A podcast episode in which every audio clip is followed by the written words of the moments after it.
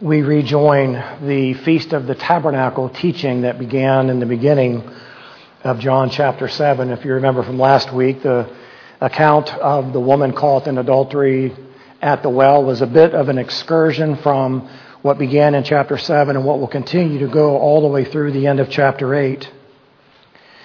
If you remember, at the end of our narrative with the woman caught in adultery, the Bible tells us that all of her accusers, meaning the religious leaders, left. And so she was standing alone with Jesus. And here, as we pick up this narrative, the Feast of the Tabernacles, we see that there is now this large crowd of Pharisees and religious leaders who have gathered, indicating that the text that we read last week was added at some point much later than John's Gospel was originally written. It's still authoritative Scripture, but seemingly is out of place. We see Uh, a little bit of a clue with that in verse twelve, where you see the word again, and again Jesus spoke, saying, and that indicates it is continuation of what was taking place in the earlier dialogue. You'll see the same usage down in verse twenty-one, where it says, and again, again Jesus spoke, saying.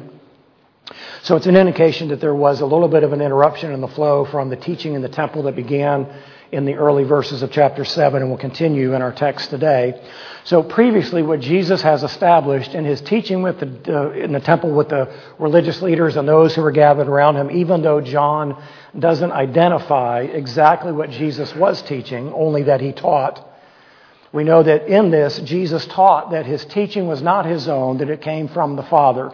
He didn't think it up. He didn't originate it on his own. It was in accord with what the Father would want him to say. He challenged his hearers in John seven seventeen by saying, if anyone is willing to do his will, he will know of the teaching. Meaning that if you have questions about the authority of what it is that I am saying, believe in me, put your faith in me, and God will reveal to you the truth of these things that I am teaching. He also went on to say that his glorying, his teaching does not glorify himself, but his teaching is for the glory of the Father. And if you'll notice, in our modern church, church culture, many of these rapidly growing churches, the leader seemingly is the one who is getting all the glory. You're such a great teacher, you're such a great leader, you're so charismatic, and Jesus is just kind of an afterthought in the presentation of meeting the perceived needs that people have in their lives. So Jesus says that I'm not glorifying myself. If I were glorifying myself, then you would all love me. You wouldn't hate me and want to end my life. He would also go on to say that his teaching enables righteous judgment. And this stems back in John chapter five, when Jesus here healed the crippled man who was going to the pool at Beth- Bethesda for thirty-eight years, hoping that the water stirring would heal him of his ailment. So Jesus enables righteous judgment about what he does and about what he says, as opposed to the worldly hypocritical judgment that was so pervasive within the religious leadership ranks. Jesus healed a man on the Sabbath, and they called that a violation, but they themselves will circumcise on the Sabbath, and that's perfectly good for them because that is what they decided for themselves. So after this initial teaching, Jesus extends an invitation in John chapter seven, and he says this, he says, if anyone will come to me and drink, he would be provided with a spring of living water, indicating that he was a fulfillment of one of the primary ceremonies of the Feast of the Tabernacles, and that is the water pouring ceremony. So he extends this invitation. There's a bunch of division with those who are hearing. Some are committed. They believe him to be the Christ. Some are cynical and reject his teaching. Some were confused, like the temple guard, who were highly trained Levitical priests, who were confused because they heard Jesus speak, and they were amazed because they've never heard anybody teach like that, but they didn't really know what they were supposed to do. And then some, like Nicodemus, were curious and was urging the fellow, his fellow Pharisees not to rush to judgment, but to hear this man out and to give consideration to these things that he is saying. Well, that's kind of a review of what was two passages, two sermons in, in a lengthy passage. So now we rejoin the narrative in the Feast of Tabernacles in John chapter eight, and we're going to read verses twelve through twenty. And Jesus again spoke to them, saying, I am the light of the world. He who follows me will not walk in the darkness, but will have the light of life. So the Pharisees said to him, you are testifying about yourself. Your testimony is not true. Jesus answered and said to them, even if I testify about myself, my testimony is true, for I know where I came from and where I am going. But you do not know where I where I come from or where I am going. You judge according to the flesh. I am not judging anyone. But even if I do judge, my judgment is true, for I am not alone in it, but I and the Father who sent me. Even if your law, excuse me, even in your law, it has been written that the testimony of two men is true. I am he who testifies about myself, and the Father who sent me testifies about me. So they were saying to him, where is your Father? And Jesus answered, you know neither me nor my Father. If you knew me, you would know my Father also.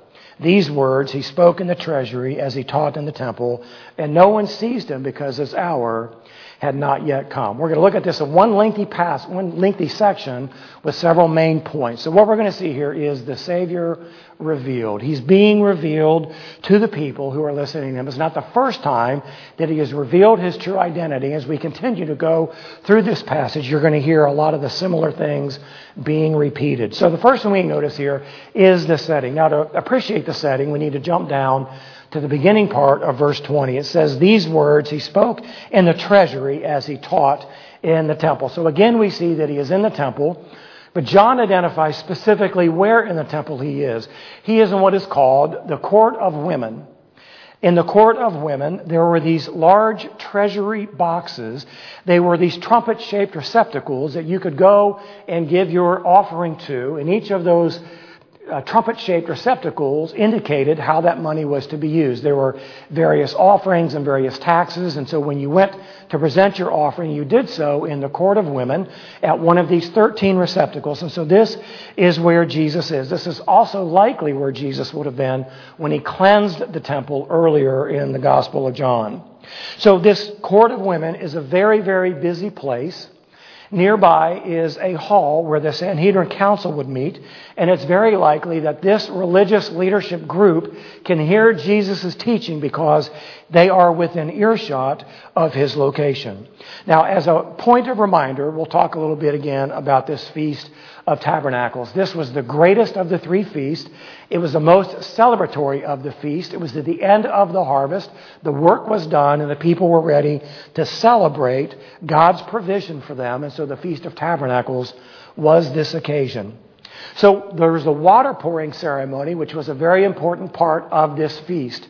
The water pouring ceremony was not only a reminder of God's provision for them in the period of the wilderness wandering, but it also was a foreshadowing of the anticipation of the blessings that would come to the people of Israel in the Messianic age. Isaiah fifty-five one, everyone who thirsts, come to the waters. And so each morning, the priest would go and draw water from the pool of Siloam and carry it in a procession back to the temple. There would be a blast from a trumpet made out of a ram's horn, the shofar, to mark the joyous occasion. And along this processional route, the worshipers would recite Isaiah twelve three, therefore you would joyously draw water from the springs of salvation. And once they got to the temple, the priest would march around the altar while the temple choir, temple choir sang the Hallelujah Psalms of Psalm one thirteen through one eighteen. That's a very lengthy passage of Scripture. And during this entire time, they were celebrating God's provision and looking forward to the coming of the living water that Jesus was now proclaiming to be accomplished in himself. So the counterpart to the morning water pouring ceremony was the lamp lighting ceremony that took place each evening in the Feast of Tabernacles. So in the court of women, there were four huge oil-burning candelabras that stood seventy-five feet high, and when these were illuminated, it is said that it would illuminate the entire city of Jerusalem. It was said that not a single porch would be would not a single porch would be unaffected by the light of these candelabras that took that were lit in the court of women during the Feast of the Tabernacles.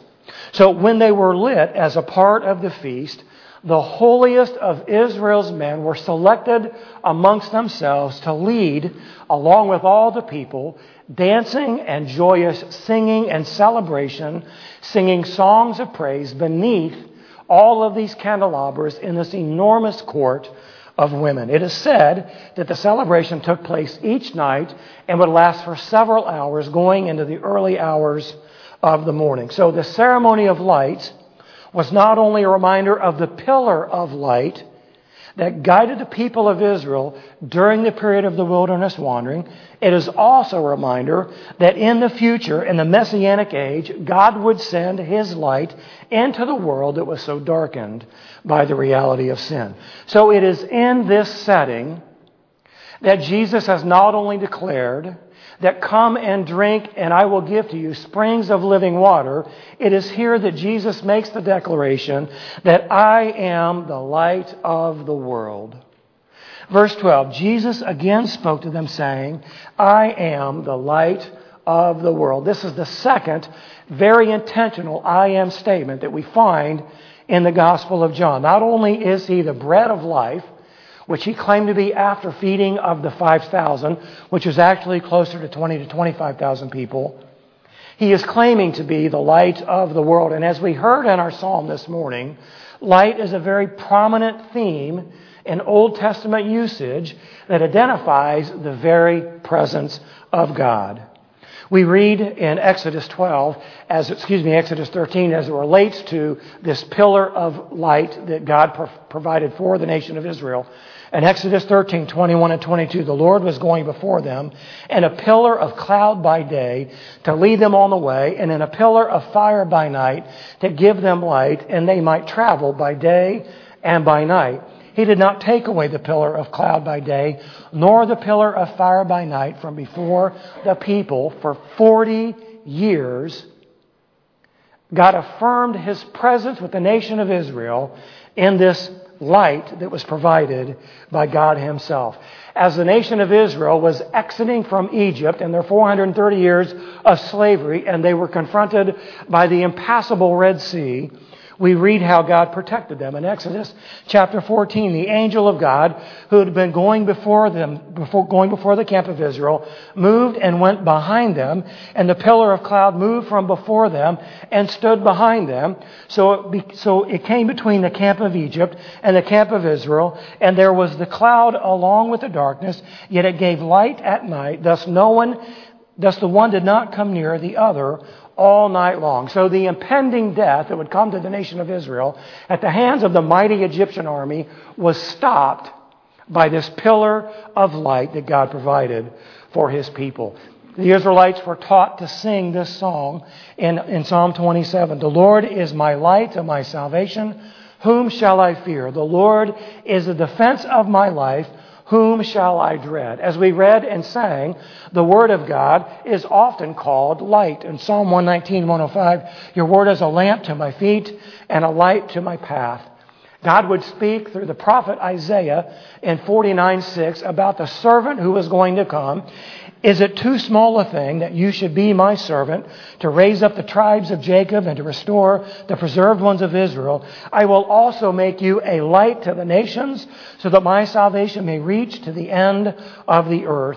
And as was mentioned earlier, as a foreshadowing of the coming age of the Messiah, the eschatological age, when the Lord Himself would be the light for His people, God spoke again through the prophet Isaiah in sixty nineteen. No longer will you have the sun for light by day, nor for brightness will the moon give you light, but you will have the Lord for an everlasting light and your God for your glory. Over and over, on and on throughout all of the Bible, God is presented to us as an image of light, and you have to be certain that the Pharisees were well aware of the significance of light and the religious understanding, the significance of light and the light ceremony and the Feast of Tabernacles.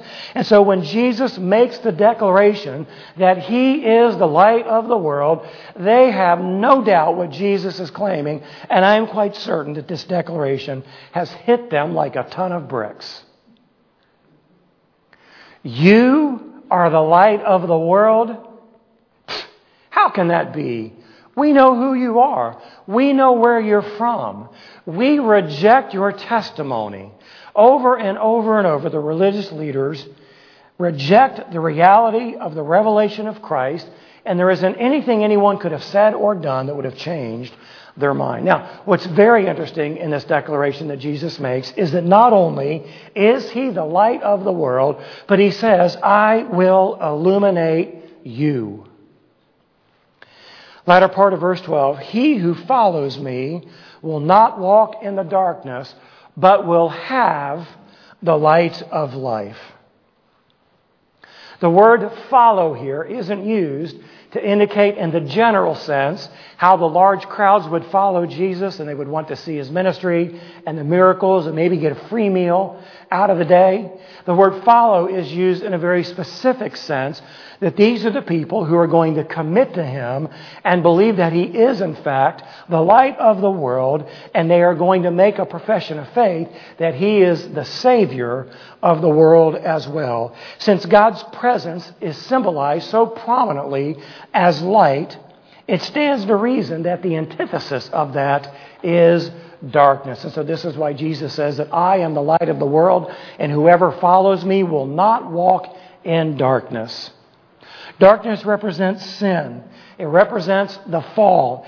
It represents all that is wrong in the world. It represents all that is wrong with the world. It represents separation from God. It represents the realm of God's enemy, Satan himself. We read in the New Testament about this darkness in Romans thirteen twelve.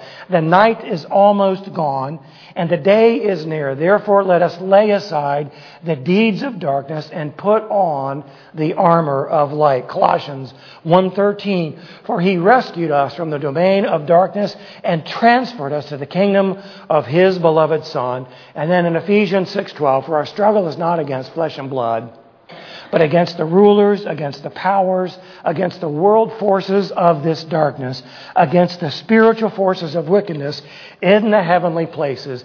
And so what Jesus says is, not only am I the light of the world, but if you follow me, I will remove you from the darkness and I will give to you the light of life.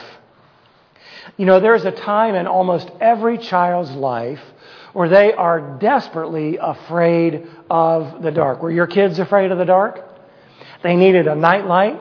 They needed a hall light. They needed a closet light. They needed a bathroom light. They needed something that was going to dispel the darkness and provide for them a sense of safety and security. So this is an this is an exact symbol of what you and I need in our spiritual lives, is that we need something to dispel the darkness and bring to us the light that our souls so desperately need. And this is exactly what He promises to us. We will no longer be trapped or ensnared in this darkness. We will be set free from it. We are transferred into His kingdom. We are now children of the light. And that's what Jesus will do for us when we come to Him. In the same way that physical light dispels physical darkness, Jesus dispels spiritual darkness for those who follow Him. He has come into this world to shed His light upon the world and then to lead us out of the darkness that we are so desperately trapped in. As those who possess the light of light, His light is to shine through us into this darkened world. This is our ministry. This is the biblical expectation for God's children, is that we would share the light in this world that we live in. Matthew five fourteen, you are the light of the world. A city set on a hill cannot be hidden.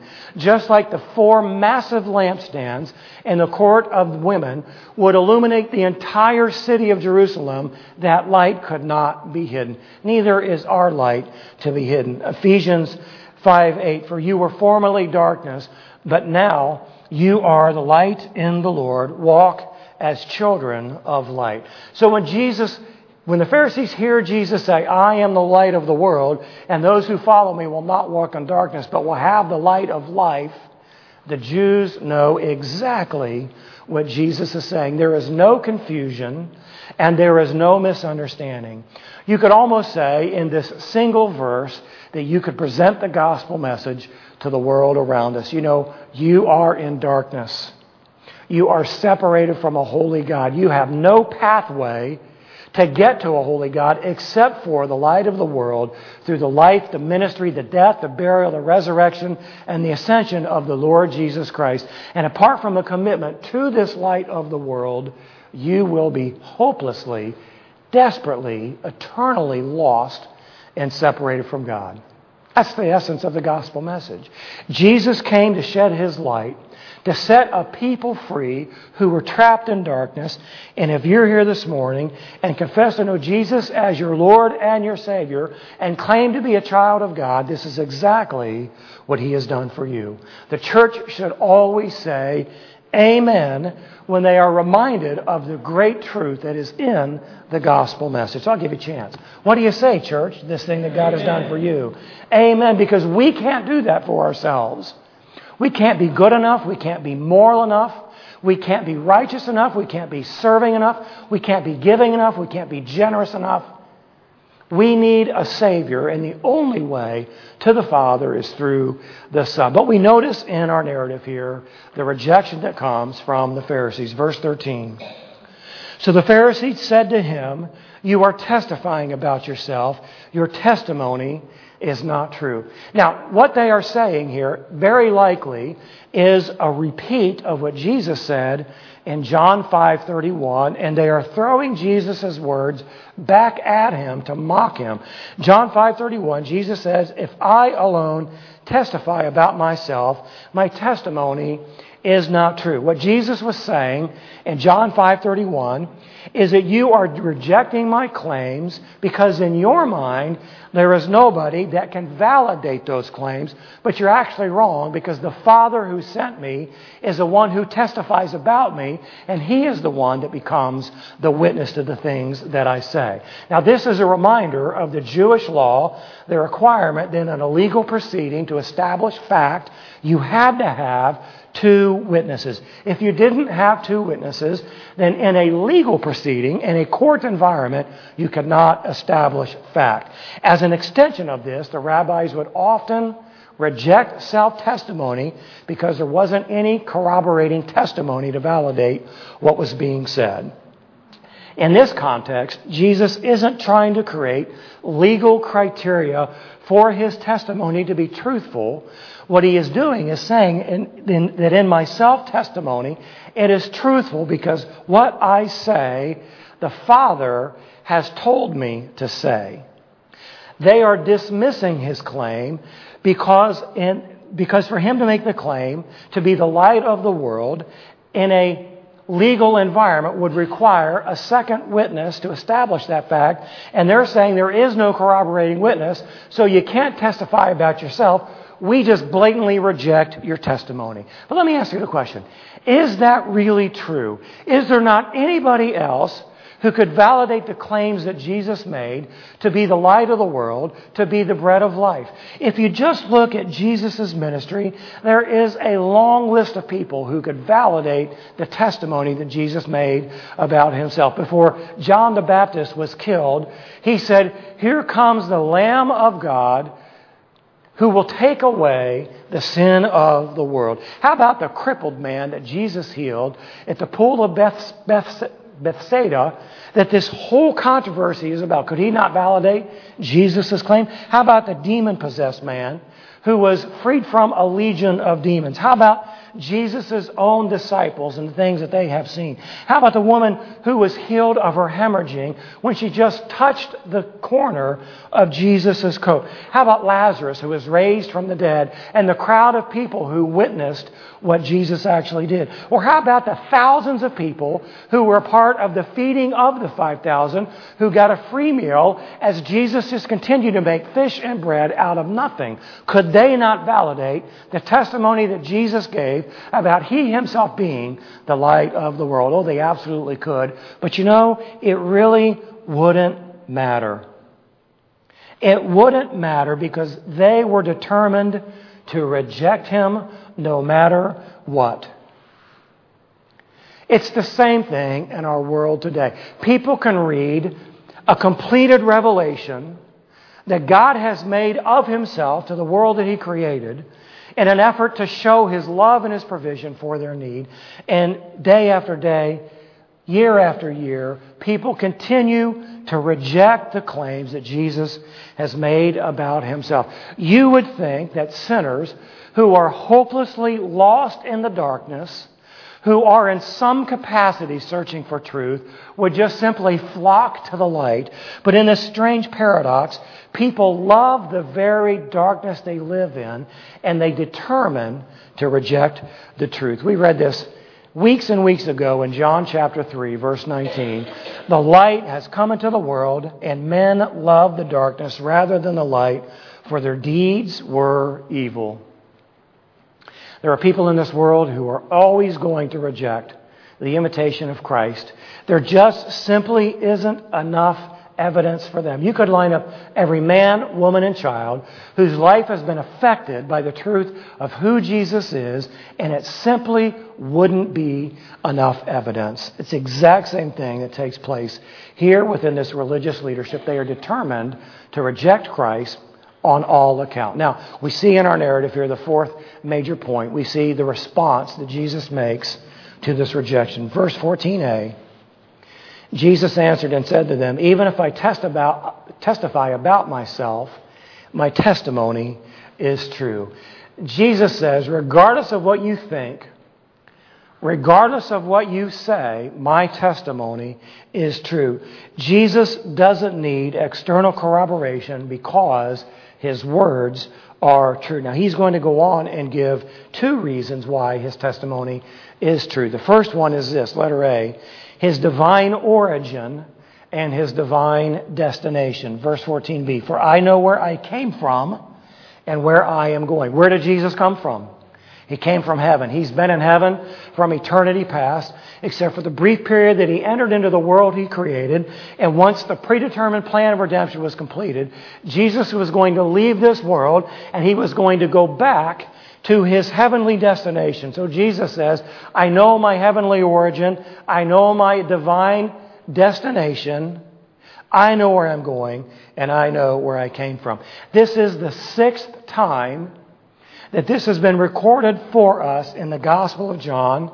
It's a recurring theme within the Gospel of John. John wants to make sure that his readers understand unmistakably clear that Jesus is God in the flesh. This is the second time in the Gospel of John that the Pharisees have rejected this claim. Verse fourteen c goes on to say, "But you do not know where I come from or where I am going." So back in chapter seven, when they said to the effect that you can't be a prophet because you came from Galilee, they were unaware of his earthly birthplace. Jesus wasn't born in Galilee. Where was he born? He was born in Bethlehem, but he was raised in Galilee, Jesus of Nazareth, which was in Galilee. And so they assumed that since he lived in Galilee, that he was also born there. But just as they were unaware of his earthly birthplace, they were ignorant and unaware of his divine origin. Jesus goes on to state the contrast in how they regard his testimony, and the contrast will come in just a moment. So in verse fifteen a, he says, "You judge according to the flesh." What he's saying here is the Pharisees are judging him and his testimony by purely human standards. They are judging him from a worldly perspective and a worldly point of view. So guess what happens when we judge Jesus and the claims of Jesus from a worldly perspective or from a worldly point of view? What's going to happen? Well, he's not going to be the light of the world, is he? He's not going to be the bread of life. He's not going to be the Lord and the Savior. He's just going to be a good teacher, a moral example, a prophet of sorts, but certainly not the God that he claimed to be.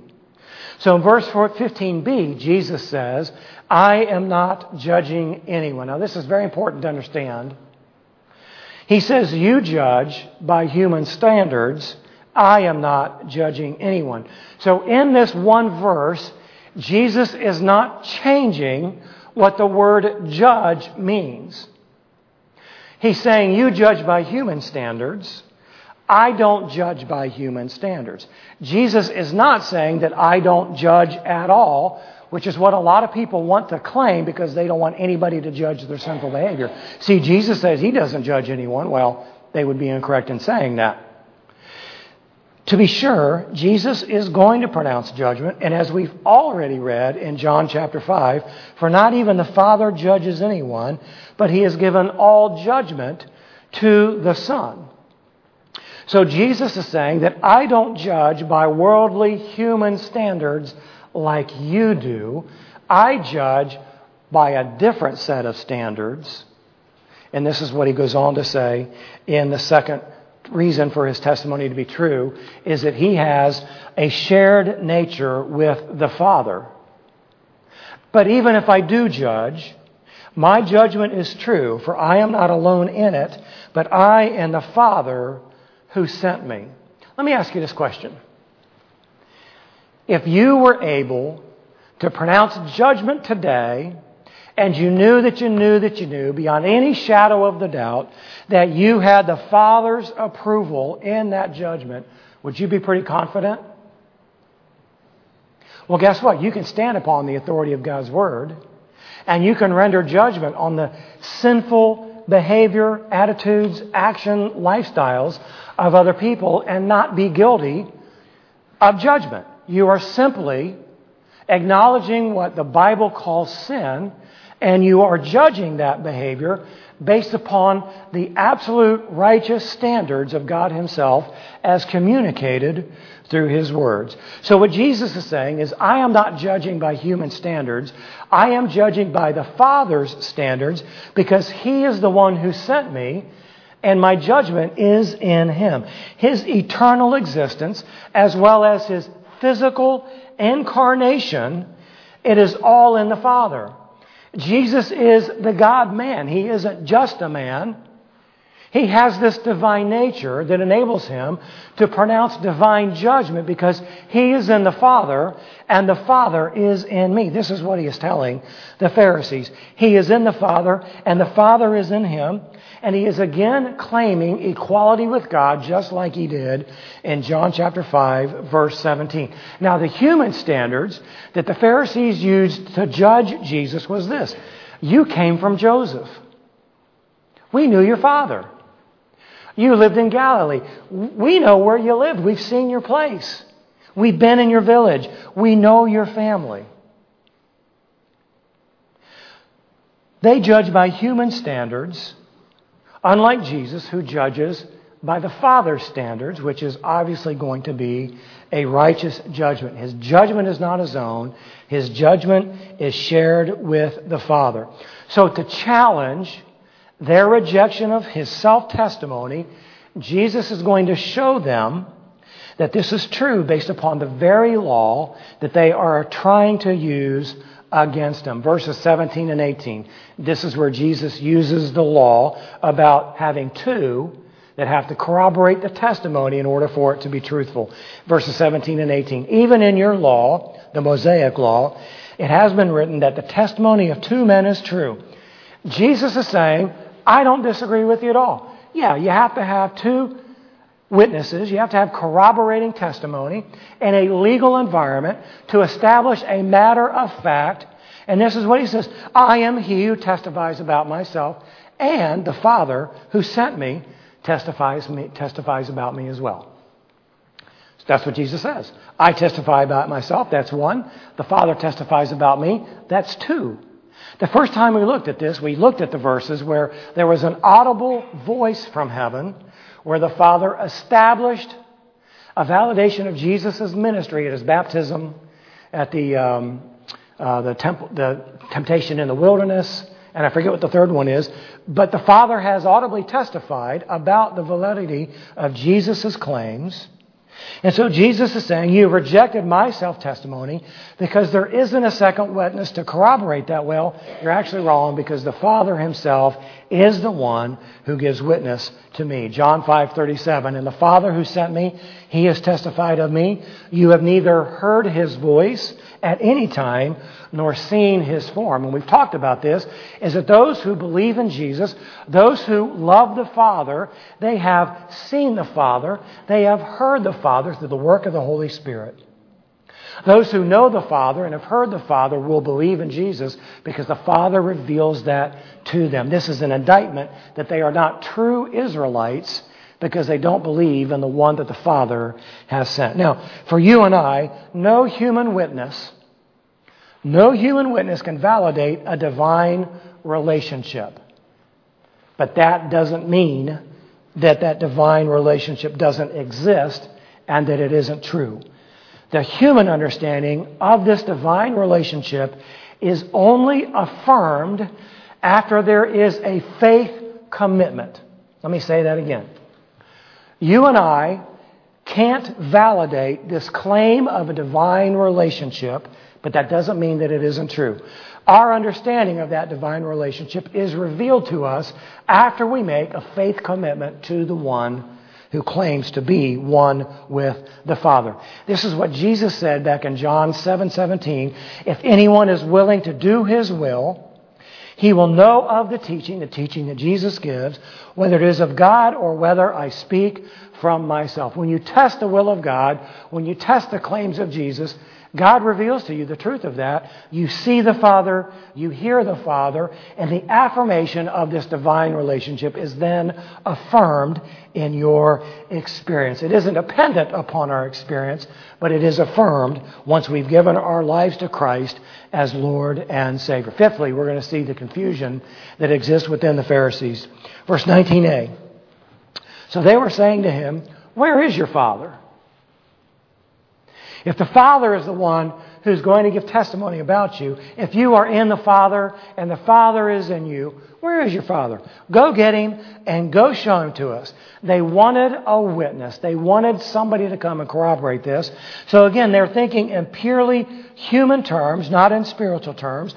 And so they wanted to see this Father so that he could confirm Jesus' claim. Now, what you and I might not remember is that at this time, it is very very plausible, and most believe that Joseph, Jesus' father, had already died. If you remember, we've talked about this recently, that in about six months, Jesus is going to enter back into Jerusalem for the triumphal entry, and he is going to be killed.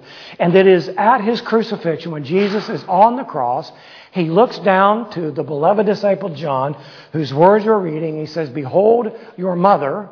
And he looks to his mother and says, "Behold your son." So at the cross, Jesus is entrusting the care of his mother to the disciple John, which is an indication that six months earlier, which is where we are now, Joseph is actually probably not alive.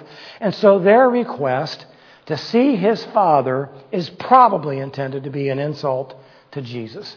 Even if you could go get him, we know who he is. He's Joseph from Nazareth, that carpenter guy. He can't validate your claim. So the cause for the confusion that the Pharisees have here is, is communicated to us in the last part of verse nineteen. Jesus answered and said to them, "You neither know me nor my Father. If you knew me, you would know my Father." What he is saying is, you think you know my Father because you know who Joseph was, but Joseph wasn't my Father. And just as you don't know my Father, you don't know me. You think I'm Jesus, Joseph's son from Galilee, but I am in fact the Son of God who existed eternally with the Father from eternity past. Who you think I am is not who I really am. I am the light of the world. If you knew who my Father really was, then you would know who I really am. Now, Jesus is going to continue to develop this theme through this dialogue that continues all the way through the end of chapter eight. And we're going to see recurring conversation, recurring statements, recurring claims as Jesus continues to share the truth about who he is. Now we end our passage with this, the latter part of verse twenty. "And no one seized him because his hour had not yet come." Jesus was on a divine timetable. There was nobody who was going to speed it up or slow it down. He was invincible until God said, now is the appointed time, and that's going to come in about six months. Here's what I want you to think about as you think about Jesus' claim to be the light of the world. Do you acknowledge that we live in an incredibly dark world? You know, it, it's it's really it's sobering to read the news, to hear about the kind of unthinkable behavior, activity that gets reported to us. It's unimaginable the kind of evil and wickedness that is celebrated in our world. You know, you read about some of these atrocities, and there are people out there saying, man, bring it on, do it again, do it again. We live in an incredibly dark world. You and I have been saved from that darkness by no virtue of our own, but God's simple blessing to allow us to know the truth about who He is. So you and I have been saved from a very, very dark world. You and I have been transferred from a very, very dark place in our own lives. Not only did we live trapped in that darkness, we are surrounded by people who are still living in that darkness, and they desperately need to see the light. Pray with me. God, would you... Would you just continue to reveal to us the, the glorious grace that is in this gift of salvation? Father, would you humble us? Would you break up our self-righteousness, any sense of entitlement that we might have in our lives? Would you show us, Father, that it's only through your goodness and your grace that we can allow, that we've been allowed to become your children? Would you teach us to value that with a greater sense of devotion? And Father, as you have given to us your light, we are now your light in the world. Would you help us to live that out in a way that points people to the true light? Would you break up the fallow ground in our heart? Would you convict us of our sin? Would you burden us to live a holy and righteous life, and to boldly share the truth with others as you give us opportunity? Father, as we reflect on this gift of salvation, we give you thanks. We express our love for you. We give our love to you. We thank you for receiving our praise. We thank you for hearing our prayers. We thank you for continuing to perfect us as we live out our days in this world. May they be lived for you in the light of your glory and grace. We pray in Jesus' name. Amen. Let's stand. Let's worship him.